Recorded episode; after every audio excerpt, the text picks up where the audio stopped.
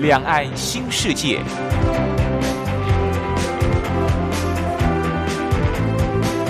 这是一个让您打开视野、胸怀两岸、放眼全球的云端世界。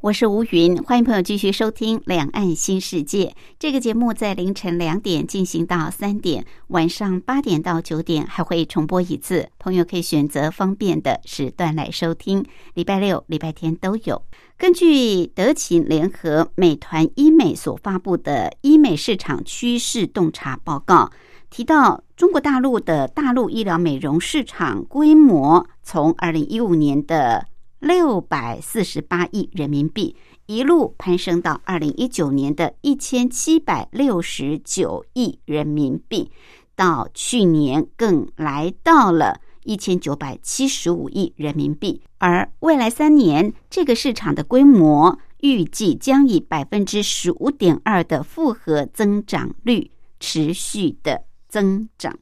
看来，中国大陆的医疗美容市场这些年是相当的蓬勃发展，一家家的诊所不断的出现，这也被大陆称为是颜值经济。而究竟目前中国大陆的医疗美容市场发展的情况如何？这个产业整体是不是已经很成熟了？也因为在快速的发展之下，中国大陆的医疗美容市场甚至还出现了乱象，被称为是黑医美市场。到底状况是如何？我们今天在节目当中特别邀请《中国时报》副总编辑白德华跟朋友来了解一下中国大陆的医疗美容市场。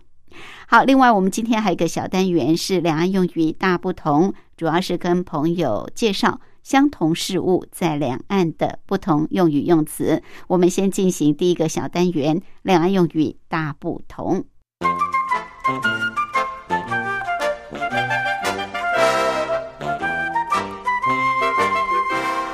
两岸用语大不同。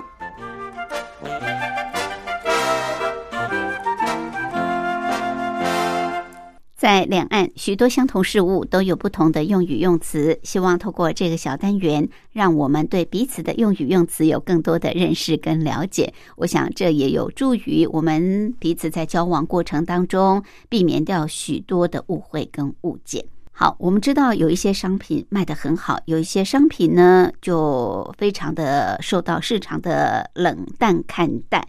那商品，呃，它如果销售的很好，这个商品当然就很看俏了，甚至呢，呃，你可能还要事先预定，还要排队购买。这个商品看俏，看俏在大陆呢是叫做行俏，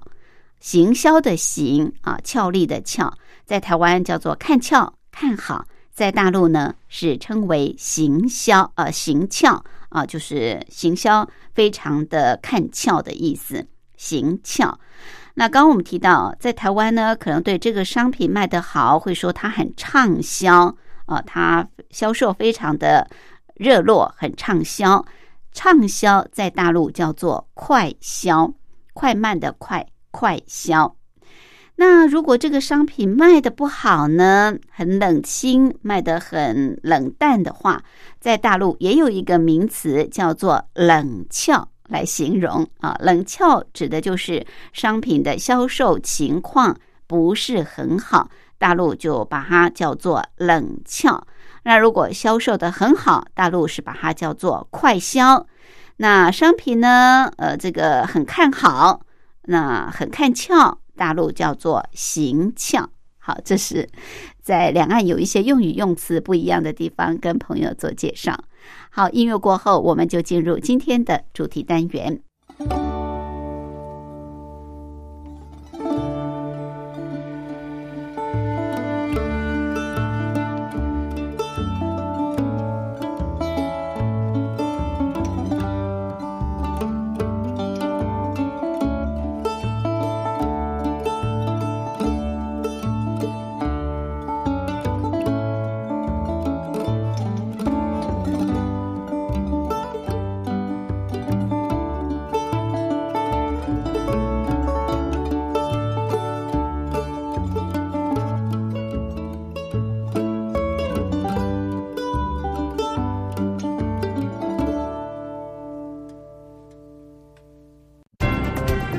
话说两岸。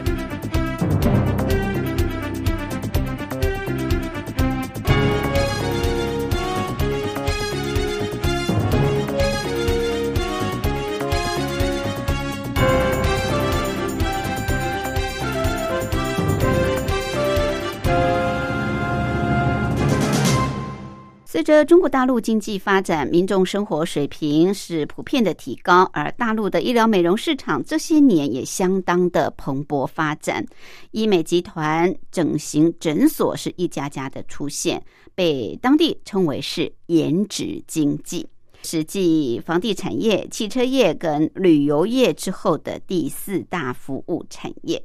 好，我们今天呢就特别针对中国大陆的医疗美容这个颜值经济啊这个市场来跟大家聊一聊，特别邀请中国时报副总编辑白德华副总编好。主持人好，各位听众大家好。好，这个爱美是人的天性。那过去早年呢，当然没有这么好的医疗美容技术，那就只有靠爸爸妈妈把你生的漂亮一 点、英俊一点、潇洒一点。嗯但是随着呃医疗技术的进步啊，其实以前也没有所谓医疗美容，以前是有所谓整形，整形嗯对不对？啊，美容最啊早就这样子啊。对对对，啊那现在呢？这个医疗美容是很多皮肤科医师转型为这个是嗯医疗美容这一块来啊。呃，在大陆地区啊，这个医疗美容市场究竟现在发展到一个什么样的状况？整体的产业很成熟了吗？他现在我就还也不能讲说太成熟哈，嗯因为其实医美这一块，台湾早期当然就是没有说，因为医医美就是医疗美容嘛，对，啊，它早期是有美容，嗯，那美容的话就是美容院嘛，就美整形为容嗯主嘛，比较没有医疗技术嘛，对就很没有容易嘛，它就是呃表面的，比如说保好养啊、护对肤啊，但是对因不为对这也是因为台湾哈本身涉及到跟医疗这一块的法规有关，嗯，比如说啊嗯你到美容院去，其实你知道吗？美容院本身并不能挤做痘痘，呃，对对，应该是因，为挤痘痘这个是算医疗行为嗯，啊，但是医疗行为本身就是跟呃医院里面才对可以，对对，所以医疗美容这一块其实讲起来，就是因为已经有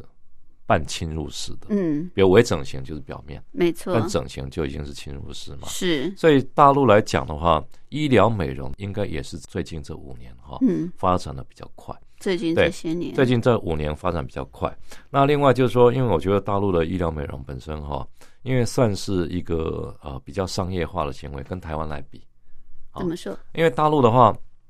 它的整个医疗美容这一块哈、嗯它其实是从几个方面出现，比如说第一个是医院的部分，嗯医院比如说有人来有人来询问。嗯哎，我要美容，要怎么办？嗯要怎么嗯做？那这个有这个需求，医院就开始有所谓的美容部门出现，嗯嗯，整形医美这一块。对，那另外就是它药厂的部分，哦，比如药厂本身说，哎，我出减肥药，嗯，那减肥药出来了，你很多市场说，哎，你到底有没有效啊？嗯哼那这些方面，其实药本身也药厂也扮演一个很重要的角色。嗯，那另外就是瘦身，因为其实我觉得从韩国整形给中国大陆的启示是很多了，嗯哼，因为其实现在新闻资讯都很发达嘛。那韩国每个都是长得很像，但都是美女，嗯，但是都靠瘦身，靠靠那种美容雕塑的嘛整形出整来形的，出来，所以每个都长得很像。那奇怪，他们就觉得说我们现在整个生活呃不错啦，也都有钱啦，嗯哼，那人家做得到，为什么我们做不到？嗯所以他们需求慢慢就开始出现。嗯，所以我觉得就就是有很多方面的因素，嗯那加上中国大陆其实对医美这块它不不干涉，就不干涉是啊不干涉，它不会，它只要说你按照法规来走嗯啊嗯，我觉得基本上它是属于一种就是开放开放式式的，的，你爱怎么做怎么做，嗯你只要安全上没有问题，按照法规来走，嗯哼，那你民众要怎么做就怎么做。所以我觉得整个中国大陆这五年，它会整个就是呃发展的那么快哈、嗯医美发展那么快，跟这些因素都有关啦。嗯对，那中国大陆来讲的话，这啊等于是二零一九年的时候，嗯它其实整个整形的部分已经占到全球的第二大。第二大第二大整形市场对，啊，因为整形市场来讲，以前一直美国是排第一嘛，嗯，那排第二是巴西嘛。巴西啊呀对，，巴西，巴西人很爱美，而且很爱整形。是，对，那后嗯来哼现在中国大陆整个包括产值还有总收入哈，嗯超过大概到去年已经超过大概一千五百亿人民币，嗯哼，已经超过巴西，这是一个是全球机构的一个统计哈。嗯哼，所以这一块中国大陆算是呃发展的非常快了。真的，那我觉得 医而美且很敢消费。很敢消费，据说已经成为全世界花在这个医疗美容整形最多的是啊，一最多的啊、钱的一个对。国家。而且我觉得它主要说医美市场会发展那么快哈，嗯一个是我觉得说它主要是很多医疗医疗机构在跟美容有关的哈，嗯，因为生意好嘛，对啊，收入高嘛，嗯慢慢就开始上市。嗯哼，那像现在大陆上海 A 股哈，已经有七家医美公司上市，哇，那其实有一家甚至到海外去哈，嗯有一家叫新氧，啊，新氧新氧这一家其实是全世它的 APP 是全世界最大的，哦、就是等于是医美公司的嗯电商平台，嗯哼，全球最大的。那它二零一九年哈、等于二零一九年的五月在美国纳斯达克上市嘛，那上市之后，其实它马股价就涨。嗯这股价第一天就涨了大概三十几趴了。那这个其实人家当时就有分析说，美国是看好中国大陆整个医疗市场，嗯才会给它正面的评价嘛。 OK，对，那另外我觉得中国大陆会医美会起来，就是因为包括这些上市公司，嗯，包括它第三方平台的出现，那加上很多中国大陆的，加上海外的资金啊，嗯比如说它是融资，它是一个投资基金，嗯它投入到这些医美公司，嗯哼，像每一家都有啊。嗯像比如说我们刚提到新氧，还有什么呃大陆的几家比较大的哈、是呃月美啊，还有几家，他们和光是一年得到的像呃比如说私募基金就嗯超过三四十亿台币啊。嗯哼，那这个情是况都是促成整个中国大陆医疗呃医疗美容这一块哈、往上成长很重要的一个关键。所以连海外的资金都看好中国大陆的医美市场，有啊，投入了啊。投入是很大，就是是因为中国大陆说实在的，第一个人口多， 第对二没个错这个爱美的人越来越多啊，是年轻女性还有中产阶级都是消费的主力军啊，是大家也很敢花钱，现在已经算是。爱美这个花钱大概全世界第一位的了对啊，跟嗯这个比美国还要来得呃更重视这个美容的这一块。是，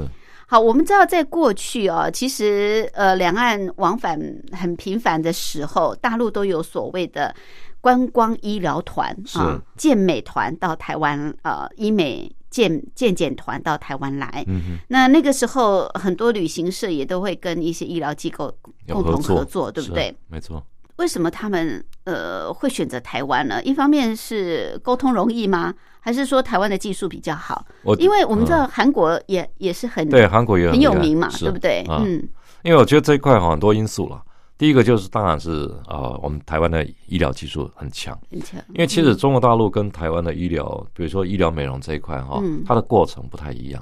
比如台湾，嗯比如说我们其实医疗美容的概念还是比较着重在医疗，对对。比如说好，你到你要你想整形，想比如说假设一个隆微，整形好了，微整形割我们双眼皮、哎，割双眼皮隆或者啊隆鼻，嗯哼，那你会选择到一般的诊所，还到医院？我们还是一般诊所、医院都有医师嘛？嗯哼，啊那如果诊所是啊，最好是台大了或哪一个嗯那边医生看诊出。来的，嗯好，那医生会大部分都是从医疗的角度来看，对，我怎么弄怎么弄。嗯好，你要注射呃玻尿酸或注射什么其他的，好，，嗯那可是要评价在医疗上有没有问题。嗯它台湾的体系基本上就是这样子，嗯以嗯医生为主，医疗体系为主。嗯嗯那这个叫医疗美容，我们本身的体系就是那么简单的一个过程。嗯那他在评断说，好，你要在哪里开刀，要不要做微微整形，要侵入式怎么样，嗯哼，到时候再评断。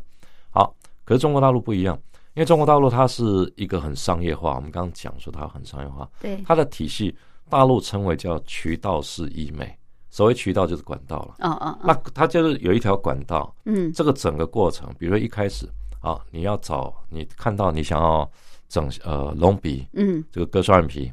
那你先到了一个美容院、美容诊所嗯，或院所，嗯哼，那他会告诉你，你先到我们哪个部门去，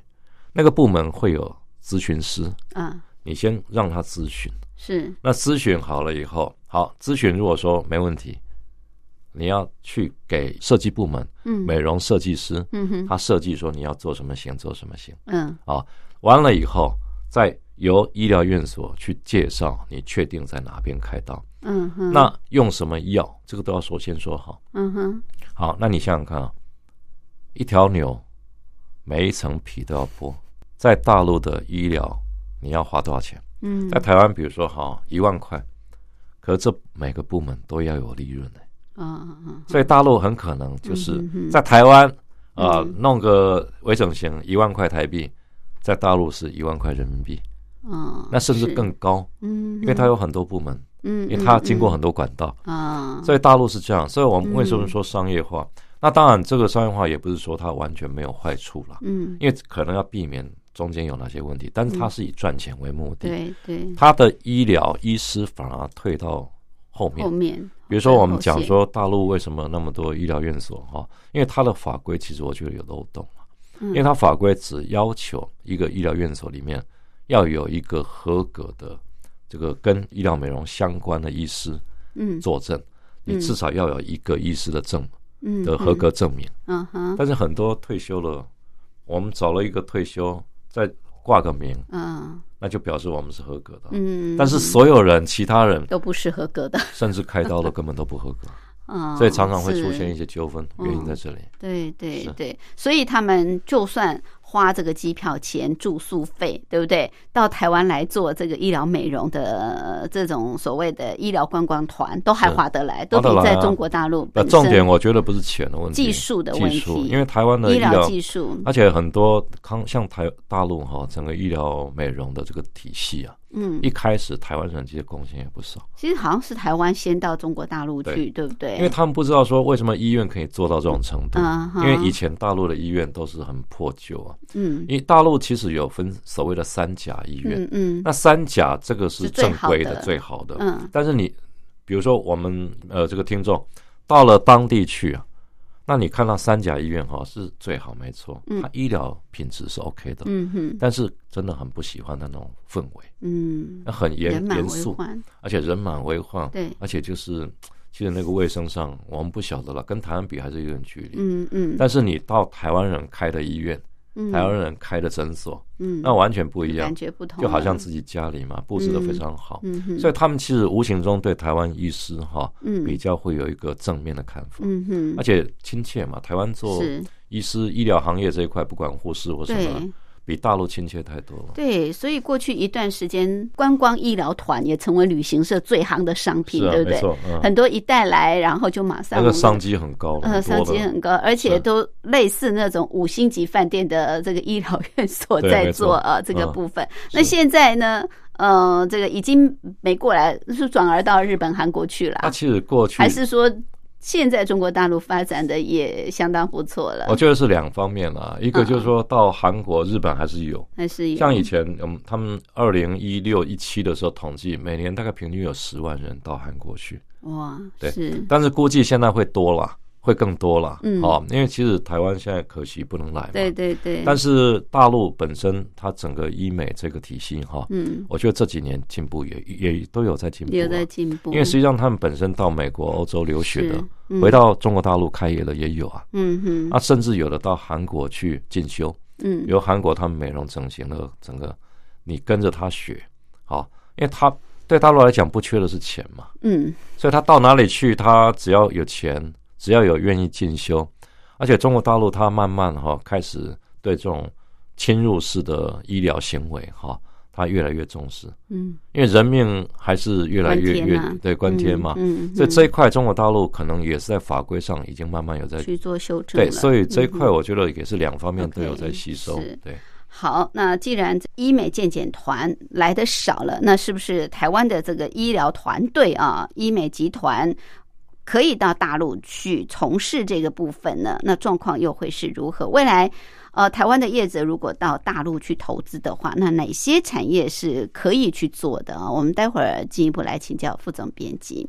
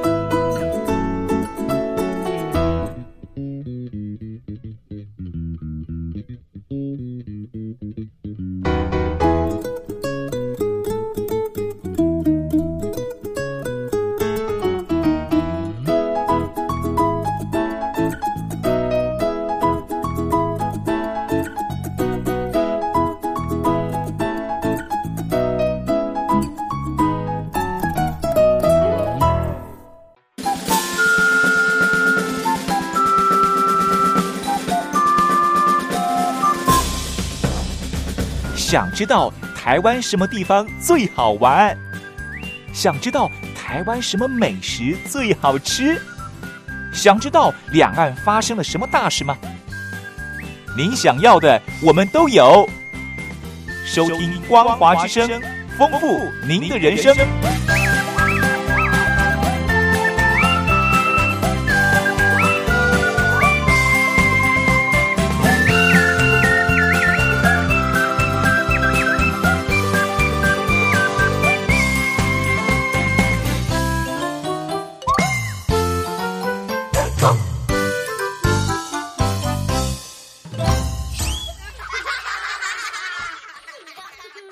我是吴云。我们今天节目的贵宾是中国时报副总编辑白德华，副总编特别跟我们来谈的是中国大陆的医疗美容这个颜值经济的啊，现在也是很夯的一个市场。当然，大家都希望是高颜值的，但是说实在的，这个每个人长得什么样子哦，出生就决定。那现在呢，有这个医疗美容哦，可以把一个人。哎，真的哎，就是完全的改变啊！是啊，我们知道，在媒体上曾经都有很多的报道，像很多的人就想说，我要做成网红脸，啊我要做成林志玲的脸，我要做成范冰冰的范冰脸，冰对不对？ 还真的都可以做得出来对啊！没错只要你没错愿意投资，嗯然后花时间一次、两次、几十次、几百次都可能做得出来，但那已经不是你自己了。呃，不过也看得出来，就是说这个医疗美容技术是突飞猛进。那台湾的这个医美的技术当然是享誉国际的，是国际水准的。所以过去中国大陆很多的呃医疗美容这个健检团啊，到台湾来就是专门来做这个整形或微整形。是那现在呃没有这个健检团过来的话，那台湾的这个医美集团或诊所，其实也有不少人投入这个大陆的这个市场哦。是。那目前台湾的业者一般的这种情况的运作是如何？如果说未来还有业者想要到大陆去投资的话，又有哪些医疗美容方面的相关产业还可以去投资？尤其像这种又是属于医疗行为，你刚刚也特别提到，大陆的法规嗯哼其实多如牛毛。对，规定也很多，那这就很重要了嗯啊！你动不动可能就就会触法违法，那应该要注意些什么呢？对，因为其实像呃以前就是因为我们主要是两岸的关系嘛。嗯，那后来变成大陆的那个，不管是贵妇团啊、 健检团，是就没有办法来。其实以前我们冒险哈、也一直在推荐，因因为冒，险其实他们本身也做两岸的嘛，嗯外贸协会他们本身做，当时他们就有提到说，其实台湾跟大陆团介绍，台湾最有名的是镭射美容，哦，就是对微整形，它不嗯动刀，它只是镭射。嗯，那这一块其实是最早对大陆被大陆认识的嘛。嗯，嗯，对，那后来没有办法，好，你两岸呃情况不是那么理想，那加上疫情，好嗯所以这个其实都对两岸、对对那个大陆的整个医美，还有对台湾还是有影响，当影响然还蛮大。嗯嗯，好，那可是台湾其实很多医疗医师，早就已经早就已经到大过陆去了，那他们嗯到大陆去哈，其实要注意一些情况，因为大陆的医对医师的一个限制哈嗯非常严格。对对啊，比如说，因为他们很多会过去的，是因为他们有认为，他们那时候有听到一个讲法哈、嗯大陆很多台商也嗯在讲，他说，比如说台湾的一个医美的医师啊，嗯，到中国大陆职业，你平均一天来讲，就是以五万人民币的收入来算，哇，一天就可以收五万。那很多人想一想，哇，那比台湾太好赚好太了，多了、啊。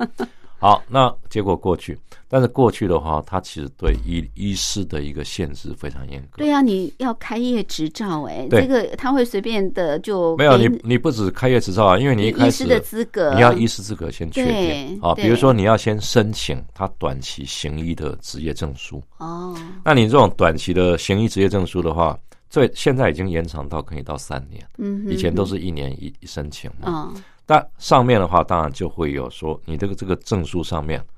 会有确定的应聘的期间。嗯那另外就是你职业是在哪里职业，对是什么院所，那另外是什么科别。嗯，好，嗯那你这个科别如果跟医疗美容无关，你是不能执对业的。呀对呀，对好，那这是第一个，就是说短期行医，你这是表示说呃你有行医的资格的资证明了，格对不证对？明？嗯，但是如果这个本身不代表，如有了这个不代表说你就可以开刀，嗯为什么？你要动刀，你还必须要现场哈，比如说你在那个医疗美容机构嗯要帮人家开刀，嗯哼你旁边要有一个当地的具有初级或中级医师资格 的人在旁边辅导，嗯他叫指导啦，哦他叫指导。哦，OK，好啊，指导啊，其实你的医术说不定嗯比他比他好好 太多，但是他就有但这是个规一定定要有指导嗯啊，哼这个才才叫合格。哦可是你你要知道，大陆哪有那么多的医生医生，对大陆医生本跟身就很缺乏 对了好，那你在第一线，比如一线城市，那嗯问题不大，北上深广这些城市都没问题。嗯你到二线、三线怎么办？嗯那哪么多医生啊？嗯嗯所以这个部分其实是很容易触发哦啊，因为你一一个不小心嗯哦就不行。对对，所以嗯我对觉得医呃台湾医师过去，你就说在法规上法这一块规上真的一要定很小一心，定要非常重视，对，因为医疗行为那个是非同没小啊可，错没错是好，那个可能要去职业不容易不容易啊，。但是去投资呢，如果业者去投资这个部分，投你觉资的话得哪你些医美的相关产业还现在？呃，其实现在应该还来得及哦，因为是现在中国大陆这个医美算是一片蓝海。对那，投资的产业部分，你你觉得我？觉得它医美行业是这样哈，因为大陆我们刚讲就是很商业化，对，但是商业化你想想看，它整个医美起来不是只有一个医师的问题，嗯不是一个美容院所产的问题品，啊，产品啊，对呀你现在还有连药厂本身都嗯生产很多，包括那个最近很红的一个上海复兴制药，嗯，复兴药复厂兴它也投入了上千万美金去生产一些化妆品。嗯哼，哦是，大陆药厂也很聪明，嗯所以我们看整个医美行业，如果从上中下游来看，嗯你上游涉及到什么医美器械嘛、材料耗材嘛，嗯那这些的话，比如说你在台湾是做这一类的，比如说跟医美器械有关，器医美器械的有关啊，嗯，器械的，对啊，比如说嗯你机器矫正啊牙齿啊，你割双眼皮的一些微微型的手术嗯刀啊，镭就射这种比较镭硬射体刀啊，等耗材等啊，什么都。嗯有，这个是比较上游。嗯但是中游的部分，我觉得就是像医院、诊所，嗯，你到嗯大陆去投资，啊经营，台湾的医生这一块过去，这个是属于比较中游的啦。嗯哦，那其实像我们呃以整形医院来讲，台湾的比大陆，我觉得在规矩上、规格上啦，嗯还有整个对产品的认识上，嗯整形的手术技术上各方面，还是有一定优势在。对，跟大陆相比，我觉得还是有一定优势在啊。我觉得大陆民众可能也还蛮相信的啊、相信对于因为毕竟台湾的医疗技术还是比较对先进而，且另外就是说，台湾的嗯医生坦白讲比较认真，比嗯，大陆比较亲切，比较亲切，对比较认真。他们知道，对比如说一段时间要 update 他的医学知识对啊对对，到哪里进修嗯啊，哼他他不是说啊，我现在是 doctor，我就什么都不用管，嗯哼哼，啊没那种事啊。对，但是大陆他常常会，他也不是说不认真，而是太商业化，对他很多应酬，很多什么的，是，所以他在这方面，我就精进的不像台湾的好。嗯，这是在嗯中游。那下游的部分哈、我觉得像呃互联网的医美平台这一块，哦，因为台湾跟大陆这一块是很不同的。嗯因为台湾的话，比如说呃这个医美诊所、医疗院所，它就是一家对，啊，比如荣总它有医美中心啦、啊嗯哼，美容中心，台大也有美容中心啦、啊。嗯哼，你到高雄可能也有某某某什么这个医美诊所嗯一大堆，嗯台中也是，但是台湾都是这样一家一家。对，我们要辨认的啊，你要接触的可能就是网上一找就很多，有口碑你就去，对不对？嗯但是大陆不一样，像我们刚刚提到那个新氧，哦，新旧的新，氧气的氧，嗯新氧这一家，它有一个 A P P 是全球第一大，这个就电商平台，医美的电商平台。嗯哼，那这个医医美电商平台有点像呃阿里巴巴，就马云他那个阿里巴巴，嗯哼，他是设了一个淘宝网，让所有的店家都能上去。对对对，那这个新氧本身哈、它也有很多企这个商家、诊所、院所进进去。哦，那很多商家就说，很多院所啊，医疗院所说，嗯我们为什么要进去？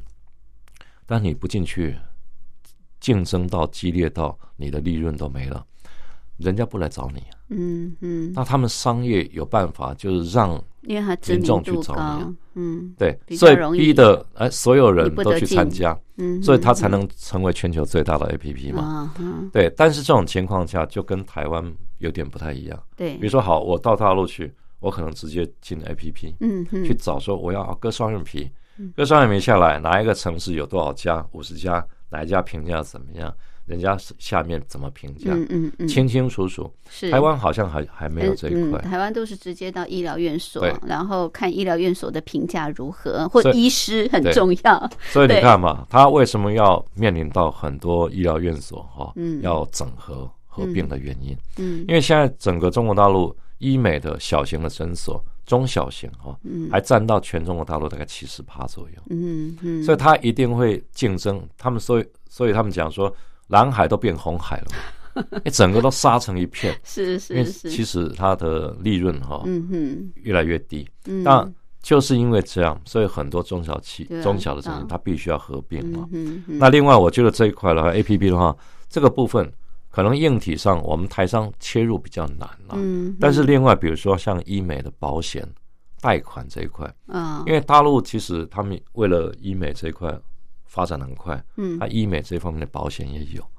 医美的保险，医美的保险。嗯，嗯，对，那像台湾的像保险商，我觉得也可以尝试去了解这一块，嗯嗯嗯因为台湾很少听说有医美保对险，对，我们就意外险，啊对对，嗯所以这一块的话，可能都是台商能够切入比较主要，但是我觉得最重要的是涉及到医疗行为，真的非同小可，对。所以都要非常按照法嗯非规。常小心是，真的是好。这是有关于呃台湾的这个医美集团或者诊所，如果要到大陆去投资去经营的话，那应该要注意些什么？好，说到这个大陆的这个医美市场，当然是越来越庞大，它现在已经成为全球第二大的整形市场，而中国大陆呢，也是全世界哦花在美容整形钱最多的一个国家。那主要也是因为年轻人哈、 年轻人爱美真的是消费的主力军， 是嗯还有中产阶级。但是在大陆这些年却出现了医美的一个乱象，甚至呢被称为是黑医美市场，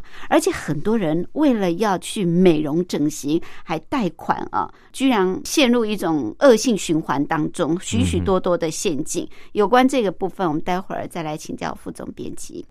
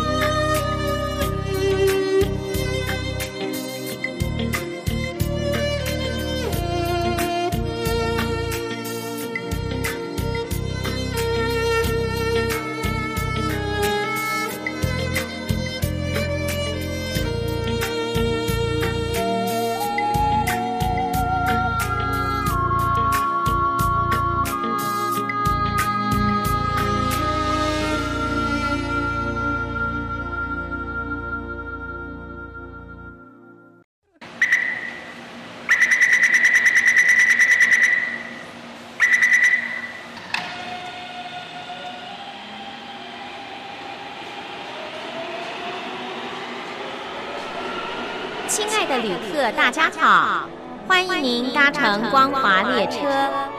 我们中途的停靠点有中波七一一千赫、九八一千赫、八零一千赫、八四六千赫以及短波九七四五千赫。希望您随时利用这些频道上车，和光华之声的朋友们一起翱翔天际。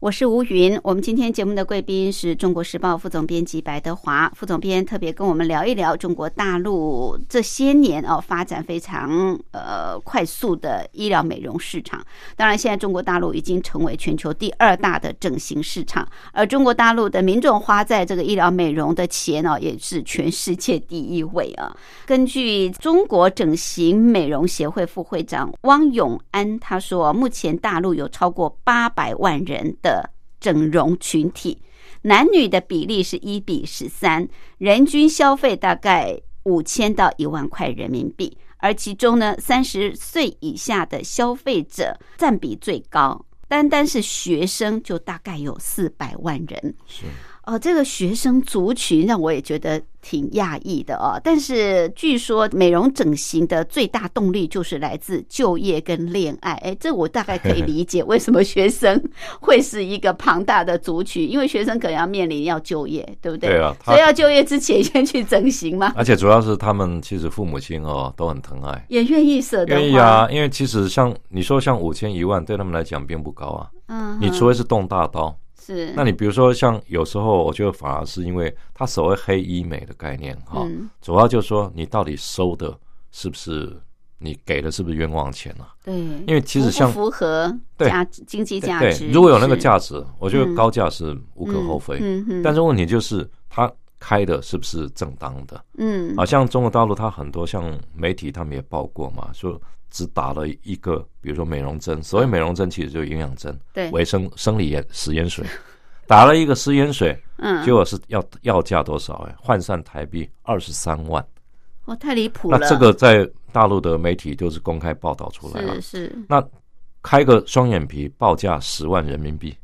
这也太扯快四五了十，，我不知道台湾多少钱，但是大陆嗯这个是太离谱，嗯，所以这个东西就是一个愿打一个愿挨嘛。嗯很多就是美容诊所，我们刚提到哦，像大陆很多中小型占多数的那种美容诊所，嗯它那种美容诊所，它只要有一个医师坐镇，而且不一定在，嗯那其实它整个产业链里面，真正有懂得医疗，可能就是这个医师，但是医师还不一定在，还不一定持还不一刀定在嘞，，对不对？，那执刀的很可能都是那种比美如说容师而已，美容师而已啊根，本没有真正的技术的。所以我们看常看到说，为什么常常有比如年轻的这个这个什么学生、年轻的女孩嗯去开个刀啊，只是因为注射了麻醉嗯，啊，就死在病床上，这个是对这种事例都有啊。对对，所以我觉得中国大陆主要就是因为它整个乱象哈、嗯没有得到一定的根治了。嗯哼，那这个部分哈、像其实好，我们看到说它的这个产业蓝皮书，它也嗯提到说哦，大陆有十万家的这种黑医美的工作室，哇，这种10 10万万家对哎，对，而且坦白讲，中国大陆哈、你以私立的跟公营来比哈、嗯私立大概占到八成以上嘛。那你如果说十万家这种，包括像那种很小的工作室，那个部分它的法规到现在其实还没有健全，嗯就是你到底怎么样去好好的去管这些的，管这些法规，根本嗯政府到现在还是没有做得太好。嗯哼，所以我发现说，其实它主要就是好，你说一个愿愿打一个愿挨，可是出了人命的时候，那对，政府到底要出要怎么管？嗯我们举个例子哈，像去年啊，去年下半年，去年底，常州就有一个二十一岁的女孩，她其实很简单，她到那边只是好像呃隆鼻、隆胸跟隆鼻，嗯哼，那这个其实很简单的手术，在台湾很简单的手术，嗯就下午进去，到了按理应该大概七八点就结束，嗯她有一个闺蜜在不远的一个咖啡馆在等她，大概不到一公里就五百五百五六百公尺的地方。啊，奇怪，到了晚上十点十一点，嗯一周没没下，打去就是快好了，快好了。嗯啊，结果其实他等到十一点多，到了县，到了那个医院了，空空的都没人。嗯啊，哦，啊，结果后来才知道说这个人出了问题，送到常州的人民医院去，从诊所。哇，出现问题，嗯哼，到了常州人民医院，结果晚上十一二点死在那边，是只是隆比跟隆兄就死在那边嗯哼嗯哼啊。嗯那这个事情哈、后来就好，人家曝光，就是她这个闺蜜就曝光了，嗯哼报纸也报道了。嗯报了以后，你你你看她的一个结果是怎么样？她结果是好，警方介入调查，嗯调查发现这个诊所它有牌照，嗯它不算是非法的医疗行为。嗯好，到了常州人民医院，他也转过去了。嗯结果常州人民医院也证实说是这样的过程。就后来警方最后的一个报报告结论是，他并没有进行非法的医疗行为，所以这是一个就是民众跟诊所的医疗纠纷。结果这个医疗纠纷嗯最后有几种方式可以解决嘛？警方就提出来，第嗯一个是两边和解，嗯，第二个是就是对医院提告，嗯第三个是对那个诊所提告。嗯嗯结果后来他这个人，他们家属就是采纳第一个就是和和解，解嗯和解赔了一百二十万人民币就了事了，也没有任何人被关。那结果这个诊所只接到整改、整顿改造、嗯哼整改通嗯知哼通知，一个月，一结个果月了这一个月里面他也没停业。结果警方说：“我们给你整改，你为什么没停业嗯？”他说：“我们以为是不能动刀啊，所以其他的美容还是只选照购做到照做啊。那太这个扯就是了很典型的哈，对中国大陆它很多，你就说发展太快，嗯它嗯啊其实涉及到医疗美容、医疗行为的一些美容，对但是它这个中间的监管、督促嗯还有各方面的整个产品，嗯嗯我觉得都不够，嗯所以这个就是造成说乱象丛生的原因了。嗯是嗯，对。不过据说这个从二零一九年下半年，大陆政府也呃寄出所谓严打医是美啊，对，有有寄出这样的一个行动，那有嗯有效果吗？大陆好像每次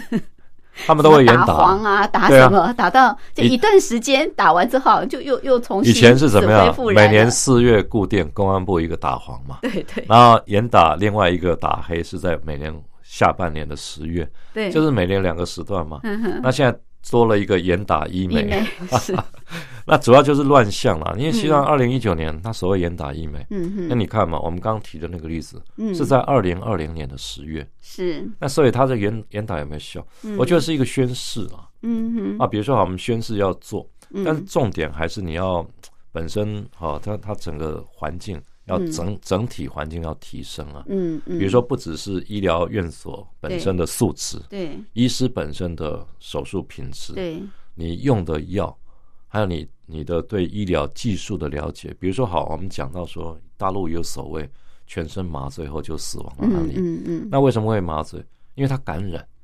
那你想想看，麻醉的时候为什么会感染？可能他本身不是有技术人在施打麻醉针，对对，而且他麻醉的过程，可能那个麻醉针本身都没消毒，嗯。这个都有可能造成是局部全身的感染。对，其实这种医疗美容，它既然叫做医疗，它就是侵入性的，它就是一个医疗行为，你必须把它等同看作是医疗处置的没错，的对方式来看待。对对可是可能有一些人去做这个医疗美容整形的人，他观念上并不把它当成是医疗行为，认为是一种美容的行为。对所以他不以为啊，他觉得好像没有什么危险性啦，啊，或者是有什么风险。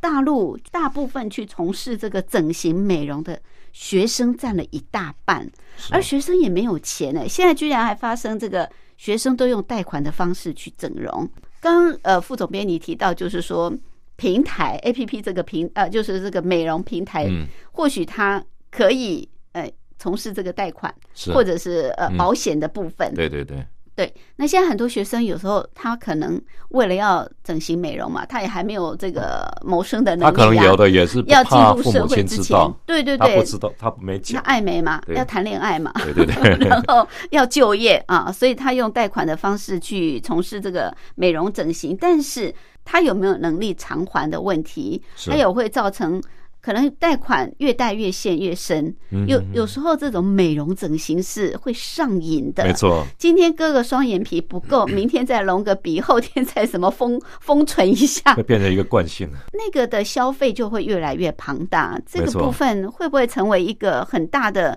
陷阱呢？我觉得也会也是会啦，哈、啊嗯但是问题就是说，你这个政府监督真的，尤其地方哈、要负起责任。而且另外就是说，我觉得大陆的医师啊，养成教育很重要。嗯其实像台湾的医师过去哈、其实他医学上有一个说法哈、比如说我们医师要做到职业医生啊，要做到两点啊。第一个就是你要做到知情同意。所谓知情同意是指说在手术前，嗯嗯嗯，你要让对方我现在要进行什么样的手术，嗯而且对取得对方的同同意。意是那你手术会有造成什么？比如说风你险哎，这个都要讲清楚。嗯，就是要医师，这是你的责任问题嗯，你嗯必须要跟你的病在患。台湾都要签同意书对啊 的，对，那大陆叫客户了，那台湾叫病患 了。哈哈好这就不一样了他就说你要跟客户讲清楚嗯啊，要跟病患讲清楚，是嗯要知情同意。但是术后你要主动关怀，比如说好你的手术的情况怎么样对对对啊，我们再招你回来对看，比如对说两个礼拜、三个礼拜，嗯，要看你这个术数后回诊哈、嗯嗯看看到底哪一方面有没有问题，对那你有没有产生什么后遗症？是，但是我觉得大陆这一块做的不够，嗯因为这一块它其实两售边后服务售后都没有服做务不行好，，而且他售前甚至也没有也讲没有清告楚，知清他楚，嗯没有告知啊。这很多人说好、我什么病啊，你病历不都写了吗？啊，你进去以后躺在那边，嗯他就直接弄，弄完医师跟病人的互动很少。嗯嗯，对，那大这个陆是好很像糟医糕生了很冷漠，那现在其实慢慢在改了，因为他嗯们嗯养成教育也开始强调。是但我觉得这一块是很重要了。嗯对哼哼，就目前呢、中国大陆我们先前也看过这样的资料，就是每年大概美容整形都要毁掉几十万张的脸。是，我相信中国大陆的医生的养成也有一定的水准。如果他直接来操刀的话，应该是没有问题。但是大陆好像都把美容跟整形混为一谈，就是说很多人可能为以为我到了美容诊所，我就可以从事整形的工作。那有很多美容师，他可能自己就就做起这种整形的工作，对，操刀所以每年就会毁掉几十万张的脸，哎，这是很可怕耶。对啊，没错，因为我听过美容整形医师提嗯过，嗯就是说你如果一次没有做好，嗯嗯，那么比他重新呃，就是说他帮你做，要再去把你修复更困难，没错，修复对是更难、啊，更困难。对对，像呃，他们统计哈、像大陆那个国家卫健委嘛，是他们统计过哈、就每年因为医美产生的纠纷在四万起左右，每年大概都维持在那四很万，庞大了，但很可怕、啊。是但这主要就是说，因为我觉得还是整体的环境问题啦，你嗯民在众的观念是不是观念也也很是一重个要？对不观念对也是一个很很重要的一个情况，因为你你很多想法，你对觉得是美容，但是嗯你觉得说、啊，只要进了院所，你你就信任他，嗯，但是偏偏这些院所就不是见这得是这不能信正任。当的。对，我觉得中国大陆哈、像比如说台湾的医师过去的多了以后哈、嗯那他慢慢其实会听从一些台湾医师的一个想法做法。嗯比如说上海有一家三甲医院，嗯，我去过哈、嗯哼那家其实规模蛮大。那他以前的设备就是说，一般民众进去以后，就是一般的传统的医疗呃科别嘛，嗯哼啊，人都很多，那是没话说。对那大陆到处都人太多，对对，好，你到了它，比如说呃，整个大楼一到四楼，那一到三楼都是这些科别，三楼基本上就有一些院长室啦、中心，嗯嗯哼但是到四楼，它会有一个台商 VIP 中心。哦，那这个台商 VIP 中心哈、是当时上海的台商协会请他们设置，嗯因为他说我们很不习惯在台湾医疗做这个到到台湾的医院都很舒服，嗯到大陆不行。嗯好，那三那那家三峡医院就说，哎，这个从善如流。嗯他们就在四楼净空，嗯嗯，但是他也跟台商讲，那我们要收费贵。啊哈，他说 OK 啊，台商他不怕钱，你医疗行为、医疗方式 OK，嗯嗯钱再贵我们都不怕。嗯好，他收当然，比如说你一个人门诊可能二十块人民币，但是到了上面可能八倍、十倍、嗯两百块人民币，嗯嗯，但是坦白讲也不算太贵嗯了。嗯嗯那这种情况是一开始的雏形，嗯但是现在开始有这些西一些部分的三甲医院，嗯它开始在台上这一块旁边划出一块设美容中心。啊啊那这个美容中心的定位就跟一般个别又不同嗯，是啊，，它也算是比较高端的。嗯，所以我们看哈，其会实受影响，会受影响嗯，就调说整，其实中国大陆哈，它每年在变，但你如果说从像从这个未来三五年内，嗯，我会觉得它整个医疗情况，就是说消费者会越来越更越来越理性了。嗯，因为你如果说无知到那种啊，对，你随很便给容人易家受收骗钱上当，啊，你注个营养水都要几十万，那太好笑了。对对对，那另外我就是说，它产品会更多元嗯化。哼，比如说，好，你用的化妆品，你敢不敢用？那品牌有没有得信任？对对，这个很检重验要合格，对嗯，那监管体系，我觉得也会更健康。嗯，因为实其实过去比较被认为有弊端的是一个监管体系，对对，但是大陆现在对监管啊，比如管医管啊、药管啊，嗯它现在非常严格。哼，OK，所以这一块其实应该是未来发展更大。嗯那台湾人哈、给他们另外一个好处就是说，行销的做法会越来越好。嗯，对，嗯这个算是大陆应该慢慢会朝这个方向是进步了。所以这个台商或是台湾民众、台湾的医疗影响中国大陆也很大啊。是没错，好，这是有关于呃这些年在中国大陆因为经济发展之后，大家也有能力了，所以使得这个大陆的医美市场哦就是蓬勃发展，但也因为呃这个发展太快了，所以出现了许许多多的乱象。今天《中国时报》副总编辑白德华特别跟我们呃针对这个部分呢、做了很多的分析，也聊了很多，谢谢。好，谢谢。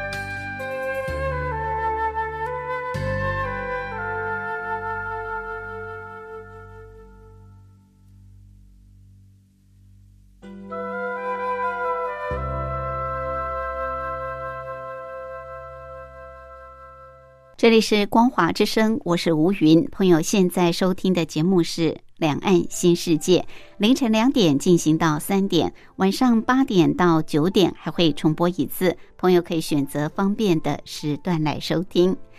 对于我们的节目内容，对于朋友想跟吴云聊聊天、谈谈心、话话家常，朋友都可以随时随地来信给吴云，跟吴云呃来交谈。我的地址：台北邮政一七零零号信箱，台北邮政一七零零号信箱。口天吴，天上白云的云，吴云收就可以，也可以透过电子邮件，电子信箱号码是 lily 三二九小老鼠。ms 四五点 hinet E 点 net，欢迎朋友随时随地来信给吴云，也期待您的来信。祝福您拥有愉快的休假日，我们下次空中再会，拜拜。